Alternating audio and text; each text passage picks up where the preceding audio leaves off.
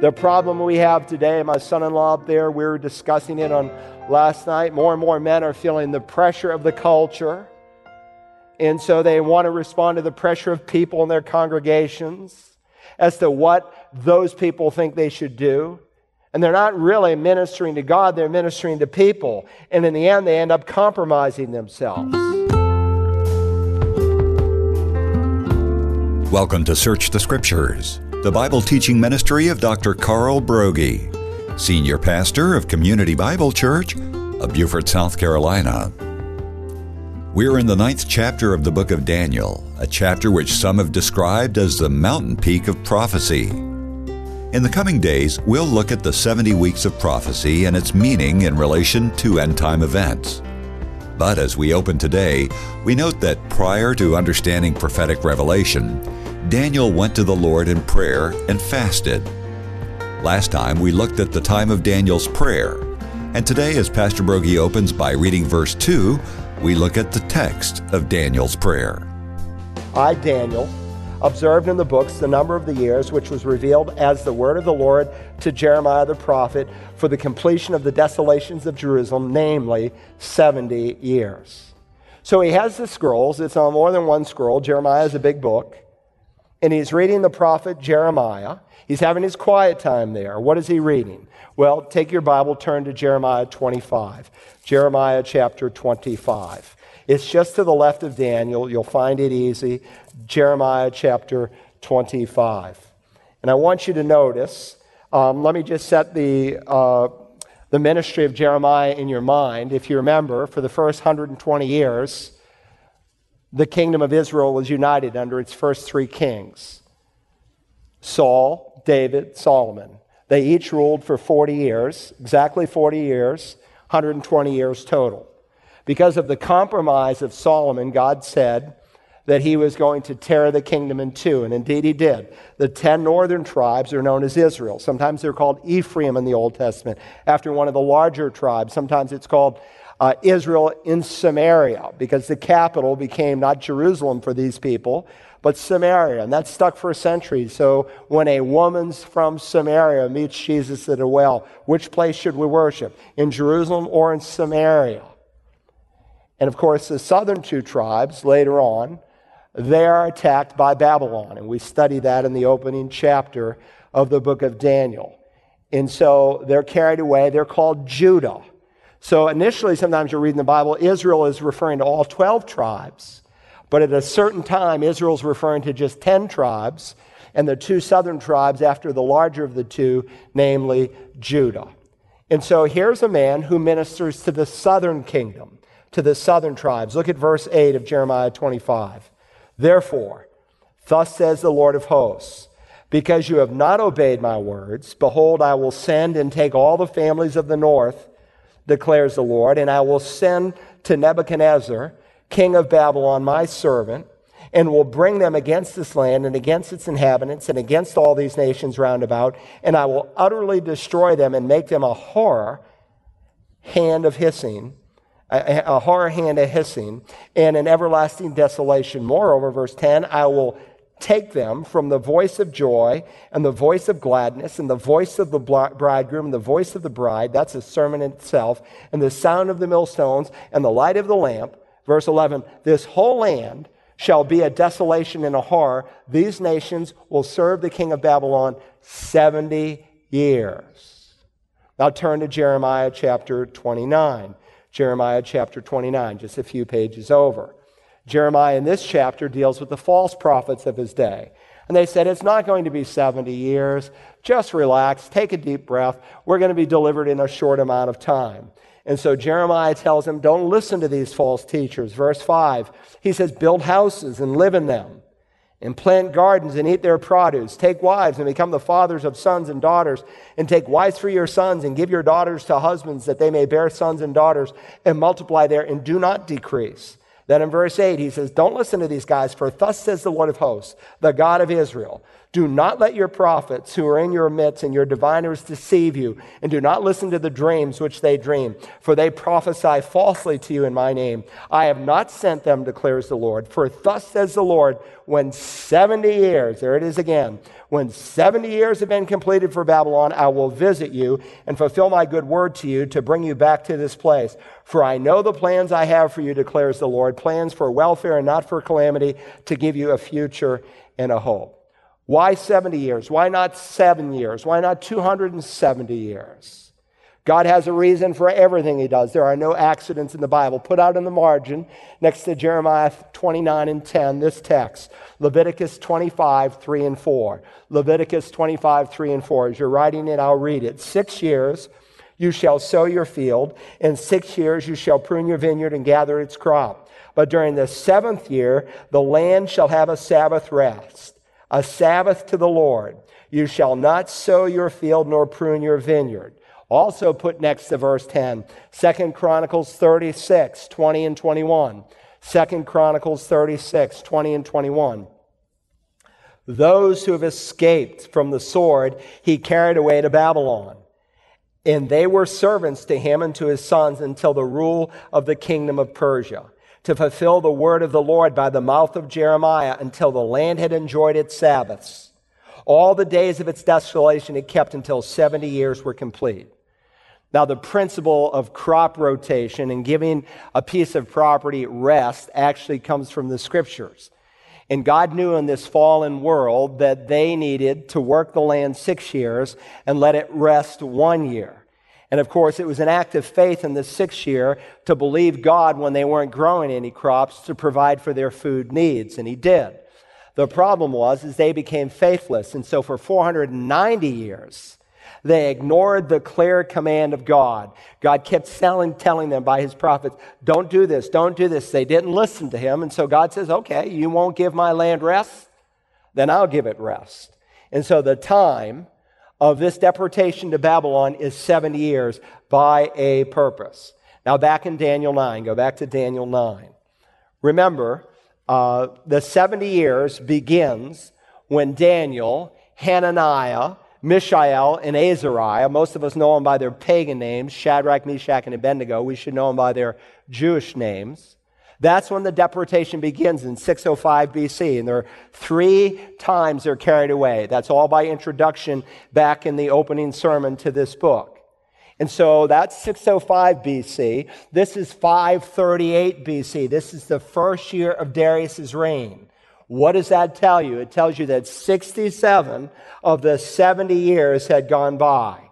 And so Daniel recognizes that he is living on the threshold of the fulfillment of a biblical prophecy. I, Daniel, verse 2, observed in the books the number of the years which was revealed as the word of the Lord to Jeremiah the prophet for the completion of the desolations of Jerusalem, namely 70 years. By the way, Daniel believed in a literal interpretation of prophecy. Most of our Reformed friends today that use that label, that have stolen a good label, just like our charismatic friends have stolen a good label. I'm a charismatic in that I believe that God gives spiritual gifts. If you believe in the five solas of the Reformation, then you're Reformed. Nonetheless, people today who call themselves Reformed, when they look at the 70 week prophecy of Daniel, they say the 70th week, and it's going to be divided, that prophecy, into three parts, has already been fulfilled. What are they doing? They are spiritualizing prophecy. And so Calvin wrote a commentary on every book of the Bible but one, Revelation because he didn't know what to do with Revelation. He was mixed up on his ecclesiology, and that made him mixed up on his eschatology. And if you spiritualize prophecy like Augustine and Calvin did, you will come to some very different kinds of conclusions but modeled within the prophets themselves, modeled within the Lord Jesus' teaching, modeled within the writers of the rest of the New Testament. They always interpreted prophecy with the same method of interpretation for the rest of Scripture, with a literal, grammatical, historical principle or hermeneutic. All right? So Daniel believed 70 years meant 70 years. That shouldn't shock us. That's the occasion for his prayer. Secondly, you with me? All right, the humility in his prayer. Let's think about the humility in his prayer. You know, when you pray, God's not interested just in the words you use as much as he is with the attitude of your heart. And we learn that this man first prays a very attentive prayer. Verse 3 says, So I gave my attention to the Lord God to seek him by prayer and supplication. Two words. First, prayer. is a Hebrew word that means intercession, when you pray for someone else. And then supplications. It's a Hebrew word that means a request for mercy. So here's Daniel, and he said, I gave my attention to the Lord. I like the King James here because it's most literal. It, it just literally interprets the Hebrew. I set my face unto the Lord your God. Have you ever set your face to seek God in prayer? You see, many times we have casual, kind of take it or leave it kind of prayer. But Daniel sets his face. He recognizes that God needs his full attention, that God is the most important person in the world. Jesus highlights this principle in Matthew 6 6. But you, when you pray, go into your inner room, close your door, and pray to your Father who's in secret, and your Father who sees what is done in secret will reward you. And so while we are to pray without ceasing, while we are to be in a spirit of prayer, there are times when we go into whatever your prayer closet is, your car. I literally have a closet in my home where I hang my clothes. I've got a closet in my office where I shut out the whole world and I seek God's face. It's a form of humility. Daniel said, I set my face to the Lord God. I gave him my full attention. So it's an attentive prayer. Secondly, he prayed a broken prayer. He prayed a broken prayer. Now, when we studied Daniel 6, which is the time frame of, again, which this prophecy takes place, we learned something about the frequency of his prayer. At least three times a day, he shut himself up to pray to God. But here we learn something about the fervency he has in prayer. Look at verse 3.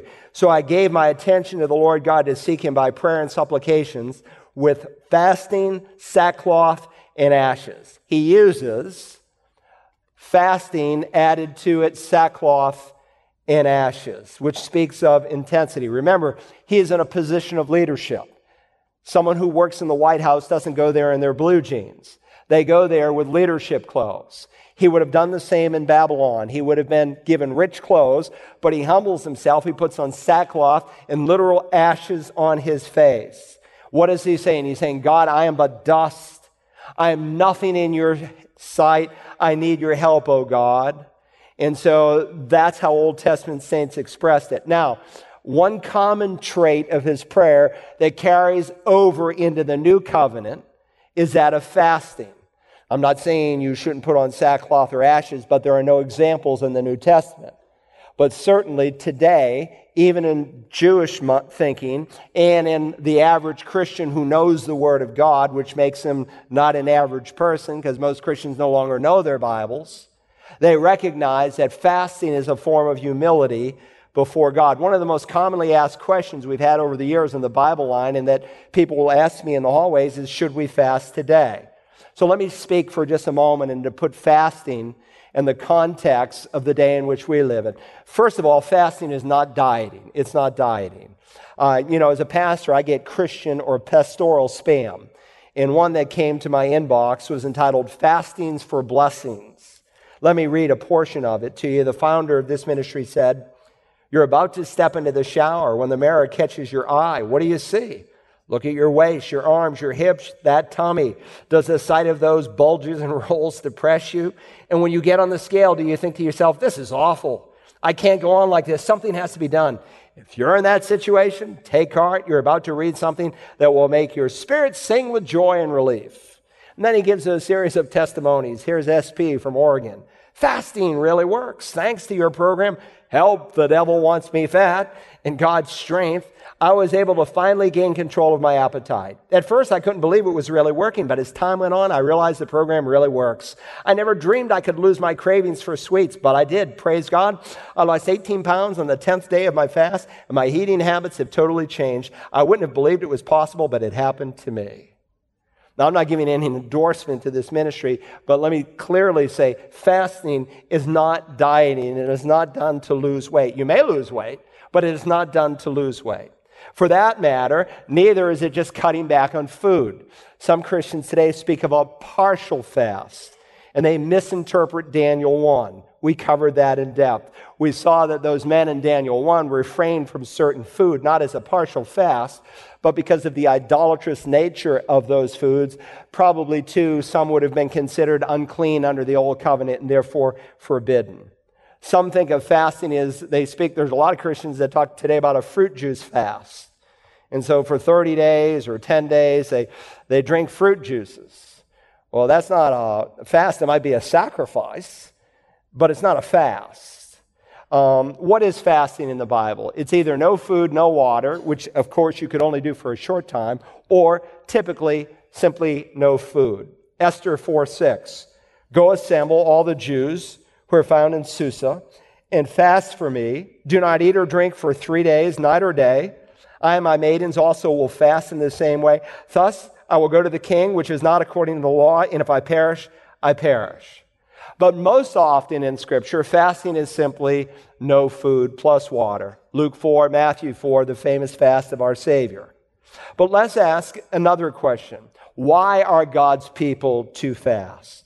Well, it's certainly not done to get God's attention or to impress Him. Um, we have no righteousness in ourselves.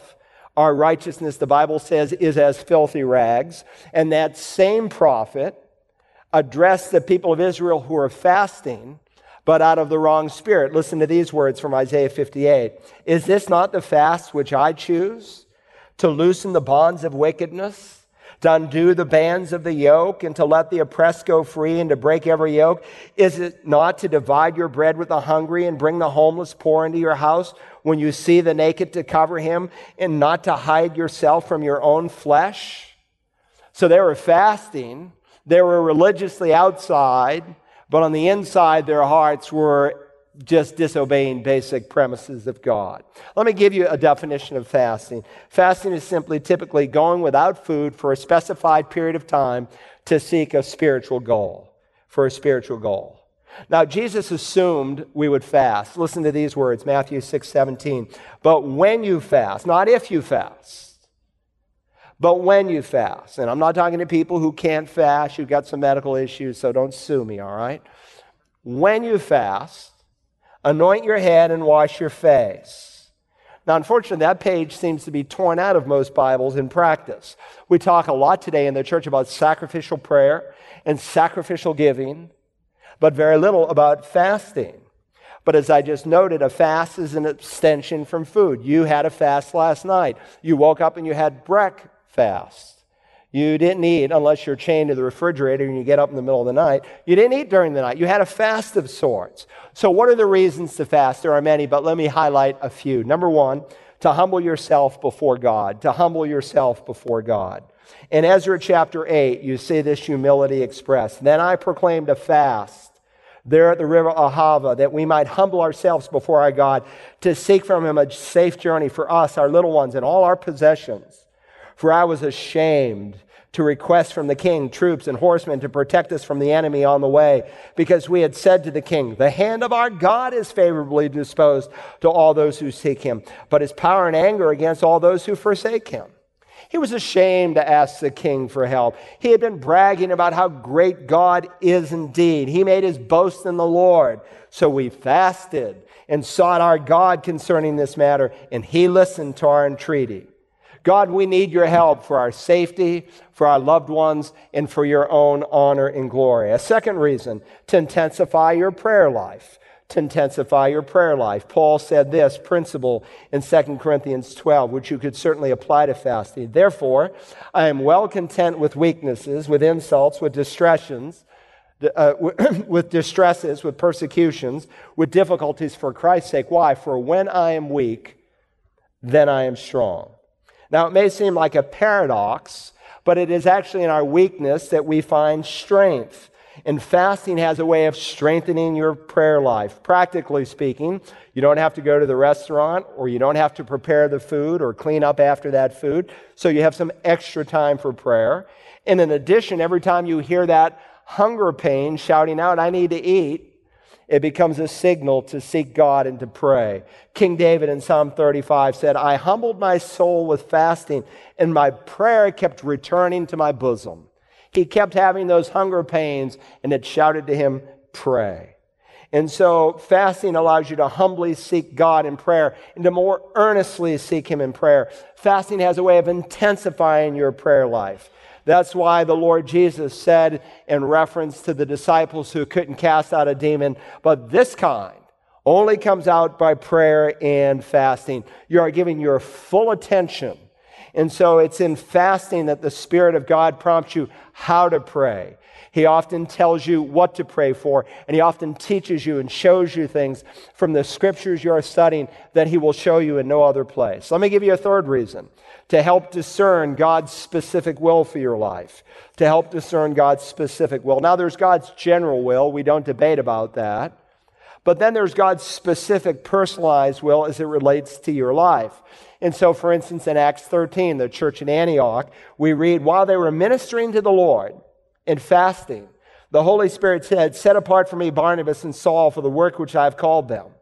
Then, when they had fasted and prayed and laid their hands on them, they sent them away. While they were ministering, the Net Bible says, while they were serving the Lord, the Holy Spirit said to the church there, Set apart these two men. They were ministering to the Lord. That's not a synonym for prayer. It goes back to the verb in verse 1 these men who were prophets and teachers, they were ministering to God as prophets and teachers. The problem we have today, my son in law up there, we were discussing it on last night. More and more men are feeling the pressure of the culture. And so they want to respond to the pressure of people in their congregations as to what those people think they should do. And they're not really ministering to God, they're ministering to people. And in the end, they end up compromising themselves.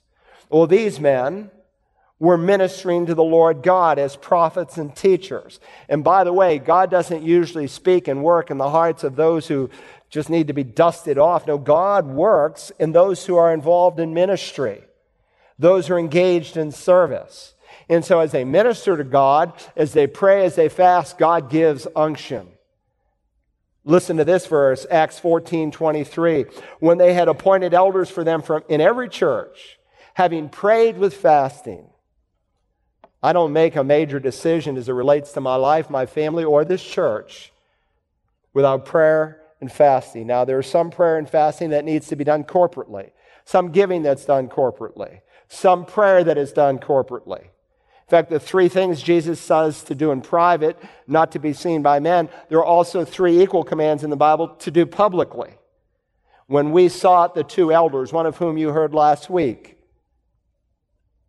we spent time, I did, and I know most of the other elders did, in prayer and fasting over the course of a year because we wanted to know God's will. These men prayed with fasting. Let me give you another reason to fast to express repentance before God to express one's repentance in prayer, either as a church, as a nation, as an individual. There are many examples in Scripture. Even unbelievers, Jonah 3, all the Ninevites put on sackcloth and ashes, they fast and they pray, and God relents concerning his judgment, the greatest revival possibly in all the Bible. In Nehemiah, you, Nehemiah chapter 9, you find God's people fasting with repentance. Listen to these words. Now, on the 24th day of this month, the sons of Israel assembled with fasting, in sackcloth, and with dirt upon them. The descendants of Israel separated themselves from all foreigners and stood and confessed their sins and the iniquities of their fathers. A true expression of repentance. And some of us really don't show brokenness of heart, which God does not despise, until we fast and confess over those sins. a fourth reason uh, is to seek God's help for an impossible situation. To seek God's help, next slide, for an impossible situation. Next slide. There we go. Come on, guys. There we go. All right. To seek God's help for an impossible situation. Queen Esther, I already read that text to you. Go assemble all the Jews found there in Susa. Fast with me. Don't eat and drink. Call out to God because I'm going to do something that could mean my death. 2 Samuel 12 22, David sought God fasting and prayer. While the child, his little baby, was still alive, I fasted and wept. For I said, Who knows? The Lord may be gracious to me that the child may live. So God answered his prayer. In this case, God said, No, the child's not going to live. But he had an answer from God in response to prayer and fasting. He got help for an impossible situation. And God gave him comfort in it. Even in the brokenness of heart, God gave him assurance that he would see that precious little baby. And God worked in the king's heart when Esther came into her presence. Some of you this morning, you have an impossible situation. You have a, a friend, you have a relative, you have a son, a daughter who's hooked on drugs. Some of you have a troubled marriage this morning. Some of you, you have a financial disaster in your home. And you would be wise to seek God in prayer and in fasting and seek God for an impossible situation. And so these are just a few of many reasons we could give for fasting. But listen, if God left us these numerous Old Testament examples, if Jesus said we should pray and fast, if the early church prayed and fast, if Christian leaders throughout the centuries have prayed and fast, then we must be careful not to relegate this to the Old Testament as something that God's people no longer do. And one of the reasons today the church is so weak, so anemic, and so powerless is because God's people do not fast. Now, while we're on the subject, let me give a few caveats. Number one, fasting, when you do it, you are to avoid exhibitionism. Jesus said, and when you fast, do not put on a gloomy face as the hypocrites do, for they neglect their appearance in order to be seen by fasting by men. Truly, I say they have their reward in full. So they just kind of looked sad and didn't wash their face and rubbed ashes on them and said, Look how spiritual I am. I am fasting. And Jesus, in essence, says, Brush your hair, wash your face, do it in private. There are times to pray and fast corporately. And usually, once or twice a year, there's some issue I ask the church at large to do that for. But then there are times when no one should know, except possibly your wife, so she doesn't make that meal, not to mention your one. But you are not to do it for the praise of men not for exhibitionism, neither for legalism. You don't gain some special status before God. Our acceptance is on the merits of Christ's death, period. And yet the Pharisees did it for legalistic purposes. God, I thank you that I'm not like other people, swindlers, unjust, adulterers, or even like this tax gatherer. I fast twice a week. They did every Monday and Thursday. And I give a tithe of all that I get. They did it for all the wrong reasons. That's legalism. Third, avoid asceticism. Avoid asceticism. God doesn't want you to become some religious recluse, some ascetic. Vance Havner used to always say, There's no holiness in a hole, and indeed he was right. God needs you out in the world so you can function in life. So Jesus said, When you fast, anoint your head, wash your face, so that your Father who's in heaven will see you and he'll repay you. Fasting is intended to allow us to devote focused attention to what God has to say. It is commanded of believers along with prayer. Tomorrow we'll conclude our look at Daniel's prayer in our study of Daniel chapter 9. To listen again to today's study, The Prayer of Daniel, use the Search the Scriptures app for smartphones and tablets, or visit us online at searchthescriptures.org. You can also order a CD or DVD by calling 877 787 7478 and requesting program DAN12. That phone number again is 877 787 7478. Tomorrow, Dr. Broggi concludes his look at the prayer of Daniel. Join us then as we search the Scriptures.